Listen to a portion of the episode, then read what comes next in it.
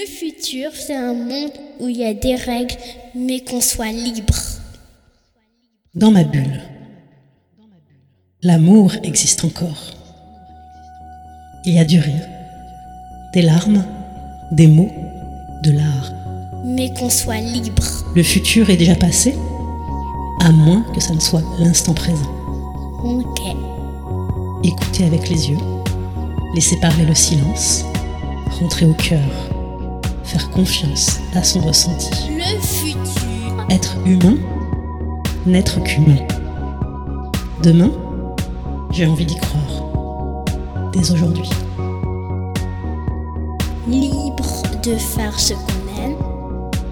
Libre d'être soi. Libre d'aimer.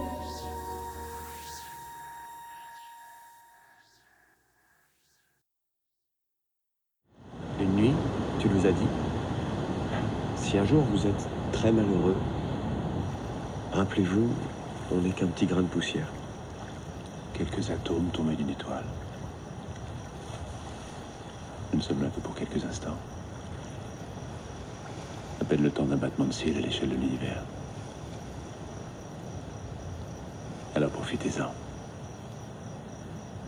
Profitez-en. C'est la vie qui est plus forte que tout. Qu'est-ce que la mort nous apprend sur ce que nous voulons faire de notre vie Regarder en face un tel sujet est tout sauf évident, car c'est toute une déconstruction et reprogrammation. Comment se transformer? Quel sens donner à nos actions? Comment faire société quand on prend conscience que tout peut soudainement s'arrêter? Ce sujet m'est plus que cher. Il est la clé de voûte de tout ce pourquoi j'œuvre.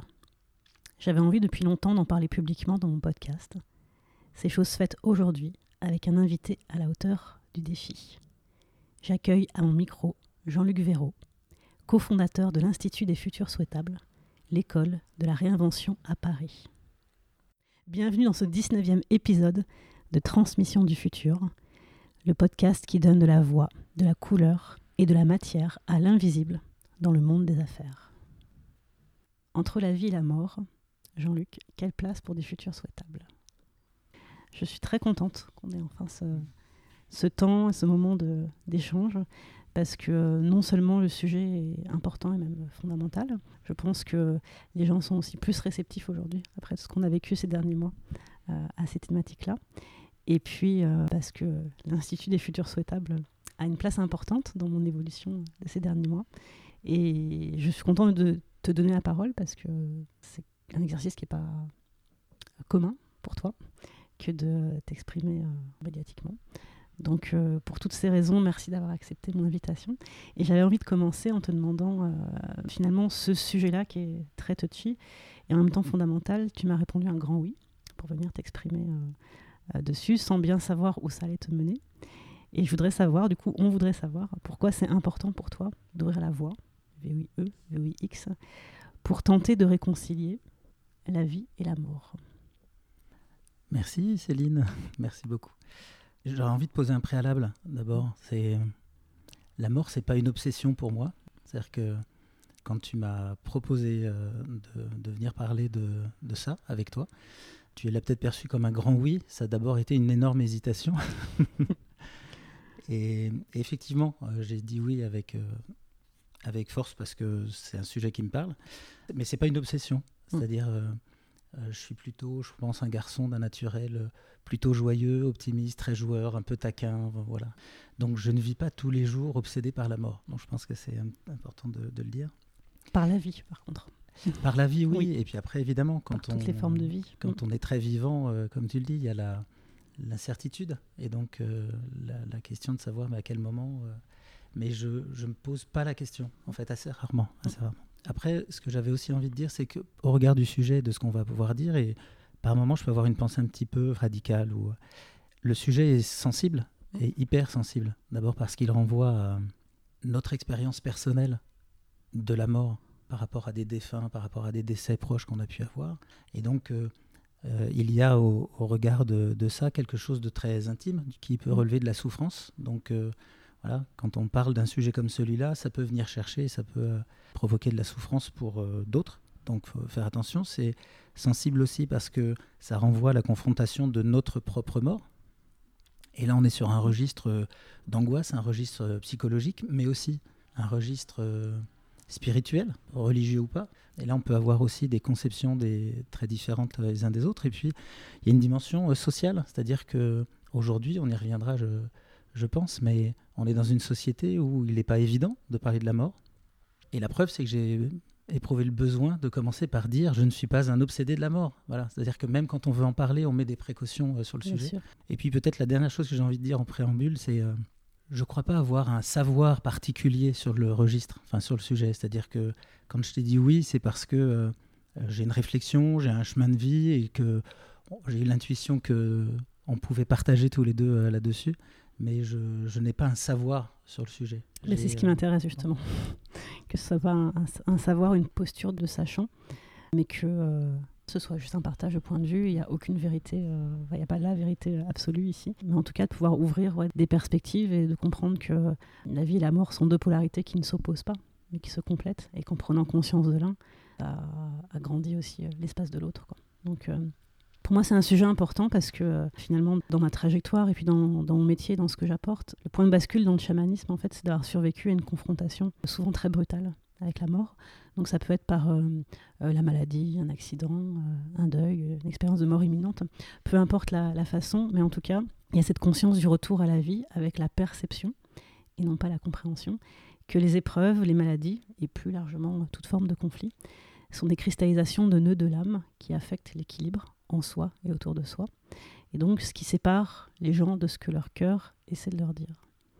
Et ce qui est important à comprendre, dans ce, à comprendre, à capter dans ce sujet-là, c'est que euh, la mort n'est pas finalement une fin, mais une ouverture à soi et à plus grand que soi. Et que toute expérience, finalement, est soumise à un cycle vie, mort, vie, où tout est appelé à croître, décroître, disparaître et renaître. Et donc, moi, aujourd'hui, c'est euh, fondamental de pouvoir euh, poser ça et d'ouvrir hein, ce sujet-là, parce qu'on a vécu finalement une euh, période d'extrême tension et incertitude qui nous a ramené forcément à notre finitude. Et oui, aujourd'hui, comment faire société Comment faire à la fois sa vie et vie en société avec ces prises de conscience-là? Ça me semble un sujet inévitable. Voilà. Et donc, par rapport à ton activité, à toi, donc euh, cofondateur de l'Institut des futurs souhaitables, et tu vas nous raconter euh, avec tes mots ce que c'est et à quoi ça sert. Donc personnellement, moi je suis euh, actuellement bah, une des lab sessions qui a commencé en novembre et puis qui se finit plus tard que prévu, mais en tout cas qui est une formation en innovation prospective et transformation des organisations. Et même au-delà d'une formation, c'est un vrai voyage dans le monde. alors, monde d'après, je pense que le mot est un peu galvaudé aujourd'hui, mais en tout cas dans, dans la compréhension du monde tel qu'il est mmh. en train d'émerger. Et euh, dans ce cadre-là, on a eu un talk récent que tu nous as proposé sur le thème Ce que la pandémie du Covid-19 nous apprend sur notre rapport à la mort et sur ce que nous voulons faire de notre vie. Et euh, non seulement le sujet, la façon dont c'était traité était extrêmement intéressant, les intervenants qui étaient euh, également. Et finalement, ça a été un déclic pour te faire intervenir sur le sujet. Parce qu'on sent qu'il y a un vécu, une vraie réflexion. Donc, ce que je voulais savoir et que tu nous partages, c'est comment le fait de travailler depuis dix ans donc, dans cet institut qui œuvre pour les futurs souhaitables t'a permis d'intégrer la question de la mort? L'Institut, peut-être pour euh, commencer, donner des repères, parce que ça permettra de répondre à ta, question. L'Institut des futurs souhaitables, euh, il y a plusieurs manières d'en parler. En fait, on a une école, on se présente comme ça, à la fois une école du futur ou une école de la réinvention, comme tu le disais tout à l'heure. École du futur, pourquoi? Parce qu'on a le sentiment euh, que des écoles qui préparent nos dirigeants, nos décideurs, au monde d'aujourd'hui, il y en a plein. Si je suis un peu dur, euh, quand tu grattes leur programme, et moi je suis passé aussi, euh, donc je suis de formation euh, sciences humaines, psychologie, psychosociologie, psychologie du travail à la base, et puis donc quand j'ai eu 40 ans, j'ai fait un programme dans une business school. Et donc quand je vois le programme, j'avais l'impression qu'on ne nous préparait même pas au monde d'aujourd'hui, qu'on nous préparait encore au monde d'hier. Donc euh, voilà, des écoles qui préparent au monde d'aujourd'hui, voire d'hier, il y en a plein. Et donc euh, nous, comme on n'avait pas la force de hacker ni l'éducation nationale, ni les grandes écoles, on s'est dit, bah, on va faire autre chose et puis on va proposer une alternative. On va plutôt et franchement s'orienter et proposer euh, de regarder, de se préparer à demain. Quand tu dis on, tu peux juste préciser euh, Oui, on. Alors, on a créé l'Institut euh, avec Mathieu Baudin, donc il y a 10 ans. Qui est un historien. Aujourd'hui, on est une équipe de 10 personnes. En fait, au-delà des 10 personnes, ce qui importe, c'est aujourd'hui, c'est une communauté de 1000 conspirateurs positifs. C'est notre euh, poésie que d'en parler comme ça. Ce sont des réinventeurs de monde, donc euh, de gens qui sont passés par euh, différents de nos programmes ou des intervenants, des experts, etc. Donc ça fait une communauté d'entraide de- d'un millier de personnes. Donc j'en parle comme, on en parle comme d'une école du futur, mais aussi école de la réinvention. Alors pourquoi réinvention? Tu as utilisé le terme tout à l'heure. C'est fort du constat que le monde que l'on connaît aujourd'hui, et notamment quand je dis le monde, euh, pour être plus précis, c'est euh, le mode de fonctionnement de nos sociétés industrialisées, a été bâti à la fin du 19e et au 20e siècle. Euh, ça veut dire que ce qui était certainement des bonnes réponses au 20e siècle est précisément devenu le problème au début du 21e siècle. Donc moi ce que je dis c'est qu'il n'y a pas à rougir de ça, il n'y a pas à le regretter, il n'y a pas à se culpabiliser de ça, parce que certainement que c'était les meilleures réponses qu'on pouvait apporter à ce moment-là au regard de euh, notre niveau de connaissance, de maîtrise euh, technologique, des sciences, de notre niveau de conscience aussi à l'époque. Mais par contre, il faut avoir le courage de la lucidité, de le regarder en conscience et de faire le constat que euh, ce monde-là, il atteint ses limites et qu'il y a tout à réinventer. On a plusieurs activités, des activités pédagogiques. Tu suis la Lab Session, donc qui est un cycle de formation, on en, on en a d'autres. Est-ce que tu peux juste expliquer en quelques mots en quoi consiste cette formation ou déformation, je dirais Ouais, ouais, Mm. transformation. C'est un des plus beaux compliments qu'on nous ait fait. C'est des anciens voyageurs qui nous ont dit Mais quand j'ai démarré la lab, je pensais que ça allait être une formation. Et je me rends compte maintenant que ça a été une transformation. Ouais. Bah, J'aurais presque envie de te retourner la question. Ce serait chouette que tu en parles. Nous, on aime bien en parler. C'est plein de choses. C'est évidemment un cycle de formation en prospective, innovation, développement durable. OK. Euh, certains de nos anciens euh, participants en parlent comme euh, d'un cycle d'études, d'autres comme une dynamique de veille prospective. C'est un petit peu tout ça en même temps. Nous, on aime bien en parler comme d'un voyage, et pour être plus précis, un voyage dans le futur. Vers un 2040 réussi. Exactement, c'est-à-dire euh, l'horizon de temps c'est 2040, et puis avec un prisme, l'avantage c'est marqué dessus, l'Institut des futurs souhaitables, bah, le prisme des futurs souhaitables, euh, où on va aller euh, imaginer ce que pourrait être demain, un demain réussi. Et euh, ce qui me paraît important de signaler, c'est que le, le parcours est construit en deux temps, c'est-à-dire qu'avant d'aller explorer ce que pourrait être demain, eh bien, on a un premier temps qu'on appelle le temps de la lucidité sur l'état du monde tel qu'il fonctionne aujourd'hui. Peut-être que je devrais dire tel qu'il dysfonctionne aujourd'hui. Mm. Et donc, on va, dans un premier temps, s'ancrer dans la réalité de ce monde. Et ensuite, une fois qu'on a touché les limites du monde actuel, eh bien, on va s'affranchir de ces limites et aller explorer demain. Et c'est extrêmement important de commencer par ce temps de la lucidité parce que c'est aussi pour, euh, bah, un peu de la même manière que tout à l'heure, euh, tu manques, tu m'aides à m'ancrer ici et maintenant pour le, le podcast, que, la discussion que l'on a maintenant, mais c'est aussi d'éviter les postures un peu trop naïves ou un peu trop faciles, genre bah oui 2040 c'est loin donc euh, on n'aurait qu'à faire ça, il suffirait de faire ça. Non non, c'est-à-dire que euh, Mathieu a cette expression qui est chouette, qui est de dire euh, on est des rêveurs de possible et on aime bien assumer le fait qu'on soit des rêveurs de possible, mais nous ne sommes pas des doux rêveurs. Donc euh, ancrons-nous dans la réalité pour mieux ima- imaginer ce que pourrait être demain au regard de ce que l'on souhaite en faire, et puis d'imaginer le chemin qui nous sépare de, de ce futur souhaitable. Moi, je trouve que la grande force des labs, c'est l'éclectisme des intervenants et des participants. Parce Mm. que vous avez aussi un, un mode de sélection qui est assez euh, innovant pour le coup. Prenez Mm. des gens qui sont issus du CAC 40, Mm. euh, des artistes, des chômeurs, des entrepreneurs. Donc il y a entre 25 et 28 euh, participants euh, dans chaque session. Et du coup, c'est cette richesse-là qui fait que, en fait, vraiment, pour moi, je le vis comme un décloisonnement. Le monde s'agrandit. Mm. Notre monde, le monde qu'on côtoie dans les journées, et puis du coup, les thématiques ou les sujets qu'on peut euh, aborder dans nos métiers respectifs. quoi. Donc, euh, d'où, euh, pour moi, ce podcast, c'est un peu un résultat, en tout cas, une concrétisation de, des futurs souhaitables. quoi. Mais c'est majeur, en fait, ça, parce que c'est à la fois, pour nous, c'est un ingrédient pédagogique en tant que tel. Oui. À la fois la diversité des sujets que l'on va aborder, la diversité des intervenants de, et de leur profil, de leur énergie et de leur personnalité, leur manière de transmettre, et la diversité des participants. On veut absolument construire nos groupes et les construire en allant chercher la plus grande diversité possible en termes d'âge, euh, d'activité professionnelle, de d'énergie, de parcours de vie, de personnalité. Donc cette diversité, elle est elle est majeure et c'est un ingrédient pédagogique en tant que tel de l'institut. Ouais, la dynamique humaine et pédagogique est assez euh, époustouflante. Donc euh, bravo pour ça. Et du coup, récemment, on a eu ce talk euh, sur la pandémie du Covid, ce qu'elle nous apprend sur euh, le rapport à la mort et ce que nous devons faire de notre vie. Qui est-ce qui a initié ce, sujet et pourquoi c'est important pour vous aussi aujourd'hui de l'aborder? Alors là, tu mets un vous. Je pense qu'on ne répondrait pas tous de la même manière dans l'équipe de l'Institut des futurs souhaitables, et ça c'est important. La voix, elle est plurielle, euh, les sensibilités sont à la fois plurielles et complémentaires. On est plusieurs à être euh, sensibles à, à ce sujet-là. En fait, la causerie, l'atelier causerie qu'on a mis en place, d'abord c'est un sujet qui me travaillait depuis un petit moment. Et puis euh, c'est le fruit d'une discussion avec d'une part euh, Claire Michalon, qui est un de nos intervenants sur les questions d'interculturalité, d'une part, et avec euh, Christine Olivier.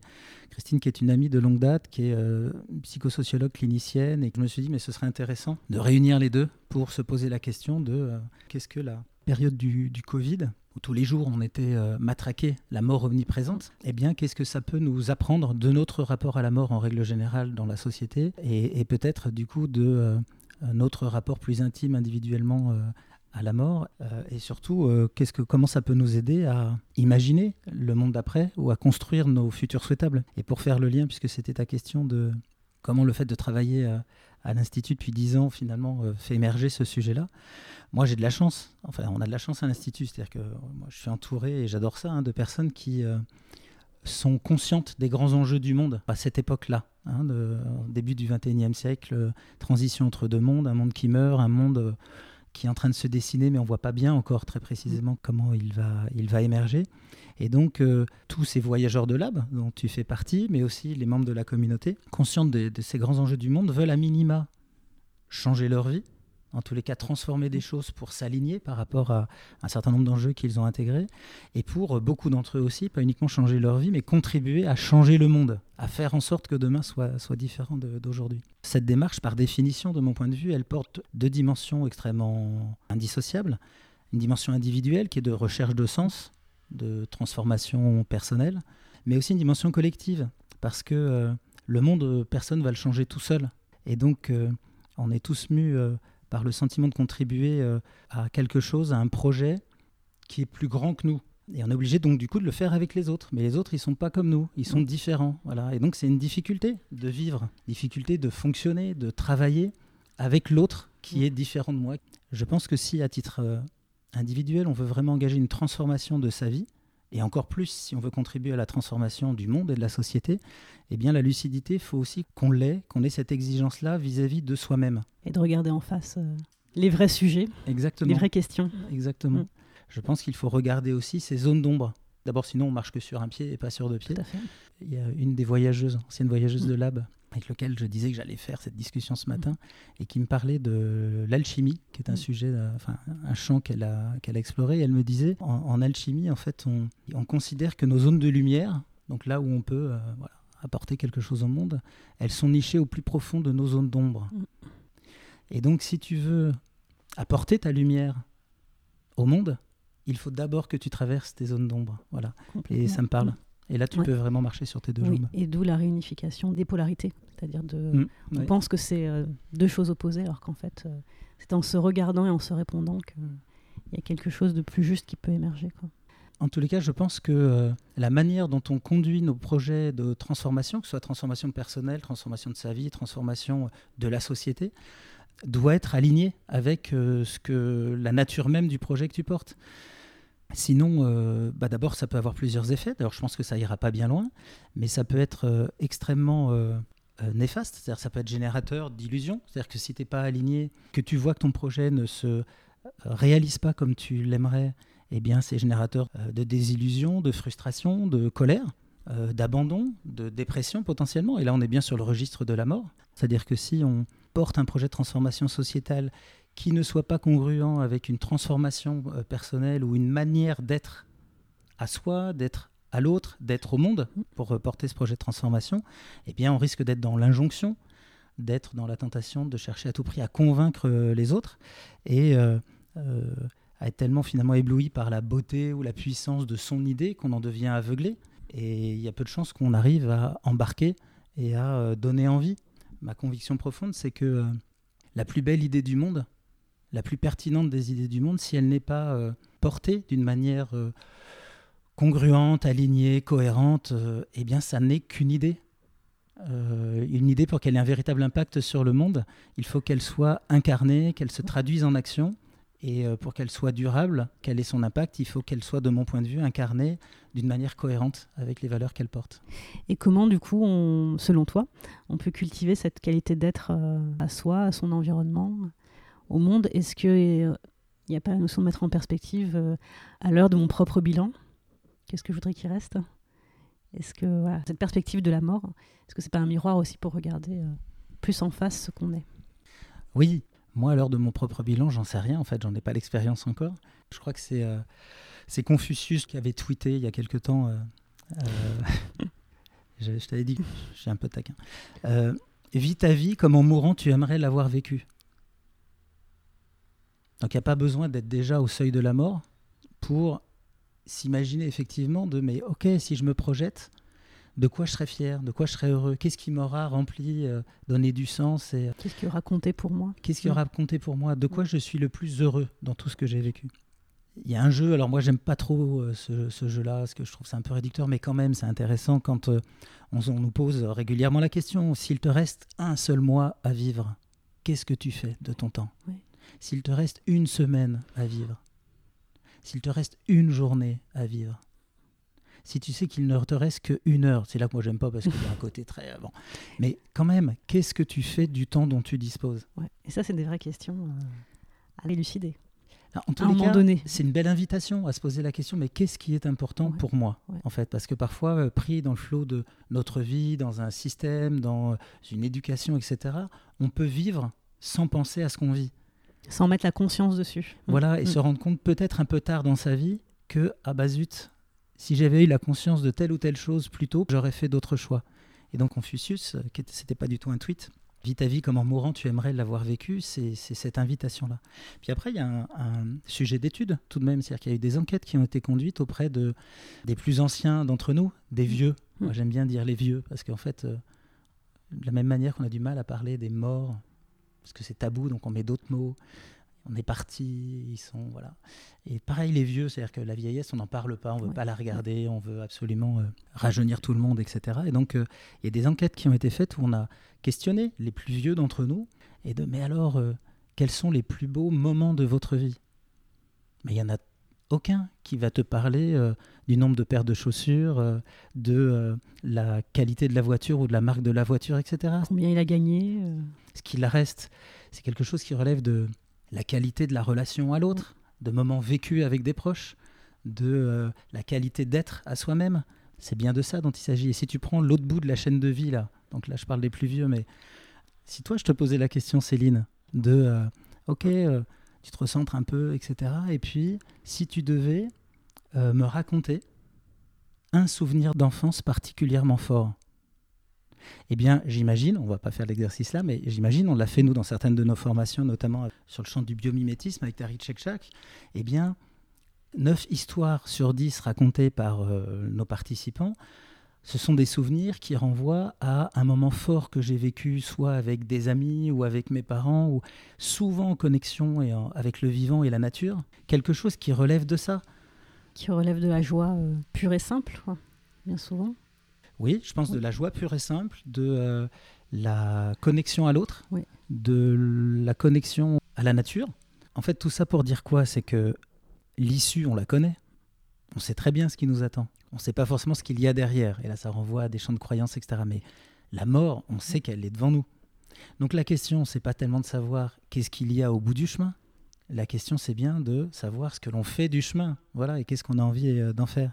Et c'est pour ça que, de mon point de vue, vivre sa vie, comme en mourant on aimerait l'avoir vécu, c'est pas de la morbidité que de se connecter à sa propre mort. C'est au contraire une euh, opportunité de dingue de pouvoir choisir sa vie et de la vivre pleinement et d'être sur un registre de qualité de vie. Et je crois que c'est ce que nous apprend euh, ce qu'on vient tous de vivre, quoi. Bah, la pandémie, le confinement et l'heure des questions de fond, c'est euh, plus que jamais le moment. Et tu Tu parlais aussi de, quand on a préparé l'épisode, des travaux de Johanna Massy sur l'éco-psychologie. Est-ce que tu peux préciser ce que ça recoupe? Parce que c'est une ressource intéressante, je trouve. Oui, alors peut-être avant ça, Céline, parce qu'en fait, les travaux de Johanna Massy sur l'éco-psychologie euh, euh, renvoient finalement à d'abord un constat euh, qui est la souffrance que peut générer le décalage énorme entre un modèle de société qui est le, celui de nos sociétés industrialisées et qui est particulièrement mortifère, découpé, enfin, séparé du vivant, et puis la manière dont individuellement on peut le vivre et parfois mal le vivre. Euh, donc je vais faire un détour sur mais c'est quoi cette société mortifère et pourquoi euh, en parler euh, de cette manière-là? Le constat qu'on est nombreux à faire, hein, c'est que nos modèles de société, notre modèle de développement, la manière dont on est en relation au monde, au global et au vivant en particulier, est complètement pathologique de, de, mon point de vue. On voit bien que la mort est omniprésente. Alors je ne réduis pas nos modèles de société à ça, parce que ça apporte aussi plein de choses. Mais euh, si on regarde un et on enchaîne les enjeux aujourd'hui autour de la destruction de notre environnement et la destruction du vivant, les enjeux liés au dérèglement climatique, les budgets qui sont consacrés aujourd'hui à des industries mortifères, que ce soit euh, les industries de l'armement, du tabac, le modèle économique même, donc qui est, bâti plus particulièrement depuis les années 80, qui est basé sur une consommation matérielle sans fin à un rythme toujours plus soutenu, reposant sur l'obsolescence programmée. Et quand bien même l'obsolescence programmée ne serait pas suffisante pour euh, euh, maintenir le flux de toujours acheter, de toujours renouveler, etc., eh bien, on a inventé le marketing et la publicité pour euh, nous convaincre et nous faire croire qu'on avait des nouveaux besoins qui, en fait, correspondent à pas grand-chose au, au, départ. Donc la mort, elle est bien là, elle est omniprésente. Mais quand on regarde la manière dont on rythme nos vies, Hein, sur un rythme de vie toujours plus rapide, des agendas toujours plus remplis, évidemment dans le boulot. On voit bien, c'est finalement on a un clivage entre ceux qui bossent et qui bossent en général comme des dingues avec des horaires incroyables, du stress, etc. Et d'autres qui ne bossent pas. Donc euh, il y a quelque chose de, très clivé qui est mal réparti là-dessus. Mais ok, on remplit nos agendas dans le cadre du boulot, dans le cadre aussi euh, particulièrement semble-t-il des mères de famille plus que des pères de famille, mais comment aussi le, la vie à la maison est rythmée, la vie des enfants Bon, c'est-à-dire qu'on remplit, on remplit, on remplit. En fait, on remplit. Euh, on fuit. On remplit, ouais, toujours euh, à la fois nos caddies, nos agendas, euh, nos ventres, on remplit nos cerveaux. Et ce besoin de se remplir et de remplir, quand il est excessif, les psychologues considèrent que ça renvoie à une stratégie d'évitement, donc peut-être de peur, du vide, du rien. Donc de la mort on peut, considérer, et c'est la réalité, que nos sociétés industrialisées, une des choses bénéfiques, c'est qu'on a éradiqué dans ces sociétés la faim. Euh, alors il y a évidemment encore des vraies réalités. La faim, de FIM. On a éradiqué la faim, c'est-à-dire qu'on mange à notre faim. Euh, même s'il y a évidemment encore voilà, des, des, des vraies inégalités là-dessus. Mais globalement, on a résolu ce problème-là. Et pour autant, dans notre société, on continue de mourir de faim mais de trop manger ou de mal manger. Ça veut dire que même quand euh, finalement on a suffisamment mangé, on continue de se remplir, quitte à en crever. Et donc, c'est toutes les maladies euh, euh, liées à l'obésité, à la malbouffe, etc. C'est quand même étonnant, c'est-à-dire qu'on ne sait pas s'arrêter. Et donc, quand on dit on ne sait pas s'arrêter, ça renvoie aussi à ce modèle économique basé sur la croissance. Nous savons très bien que oh, faire reposer un modèle une dynamique de société, un développement, un avenir, l'avenir d'une société sur le principe d'une croissance infinie dans un monde qui lui-même est fini et limité, on continue de faire comme si il n'y avait pas de limites et comme si finalement on refusait de regarder les limites de la planète, les limites du modèle, nos propres limites. Voilà, on se comporte comme si on était euh, au-dessus, comme si on était infini, comme si on était immortel. Et donc ces comportements euh, excessif, donc euh, cette dynamique mortifère, présente toutes les caractéristiques de pathologie, la psychose maniaco-dépressive, voilà, où tu alternes des comportements d'excès, des comportements d'excitation, de, surexcitation, d'adrénaline, d'euphorie, avec d'autres phases d'insatisfaction, de sentiment de vide, de, porte, de sentiment de perte de sens, jusqu'au burn-out, jusqu'à la dépression, etc. Et donc on voit bien qu'il y a quelque chose qui renvoie à une pathologie. D'où l'éco-psychologie. Et, l'éco-psychologie, c'est justement de voir de quelle manière, finalement, on peut, euh, individuellement, on arrive ou pas à faire face à ce décalage entre cette société dans laquelle on est, à laquelle on contribue chacun d'une manière ou d'une autre, alors même qu'on aurait envie et qu'on aspire à autre chose, à un autre mode de vie pour soi et à un autre mode de fonctionnement euh, pour la société. Et donc ce décalage, eh ben, on est plus ou moins euh, armés les uns et les autres pour euh, y faire face, pour le, le surmonter. Donc c'est quoi C'est la dissonance la, Et la donc, tension ça, bien que sûr, ça, nous- ça renvoie à une dissonance dans nos formations. On a régulièrement des témoignages comme ça de voyageurs qui font la labsession et qui aspirent à une transformation de leur vie, de leur manière de consommer, de l'activité professionnelle à laquelle ils consacrent un temps de dingue. Et puis, euh, pour autant, le fait de l'impossibilité parfois de le réaliser. Et ça peut créer des dissonances extrêmement fortes et de la souffrance. Et donc, les travaux de Johanna Massi, donc notamment avec euh, ce qu'elle appelle le travail qui relie, c'est une invitation. Alors après, euh, il y a même des stages, il y a l'expérientiel qui est proposé, qui t'invite à te reconnecter au vivant de manière très intime, très expérientielle, pour éprouver l'émotion. Et là aussi, dans nos sociétés, où, est la place pour euh, l'émotion? Et donc, le, travail qui relie permet ça. C'est une invitation à se reconnecter au vivant de manière intime, éprouver l'émotion.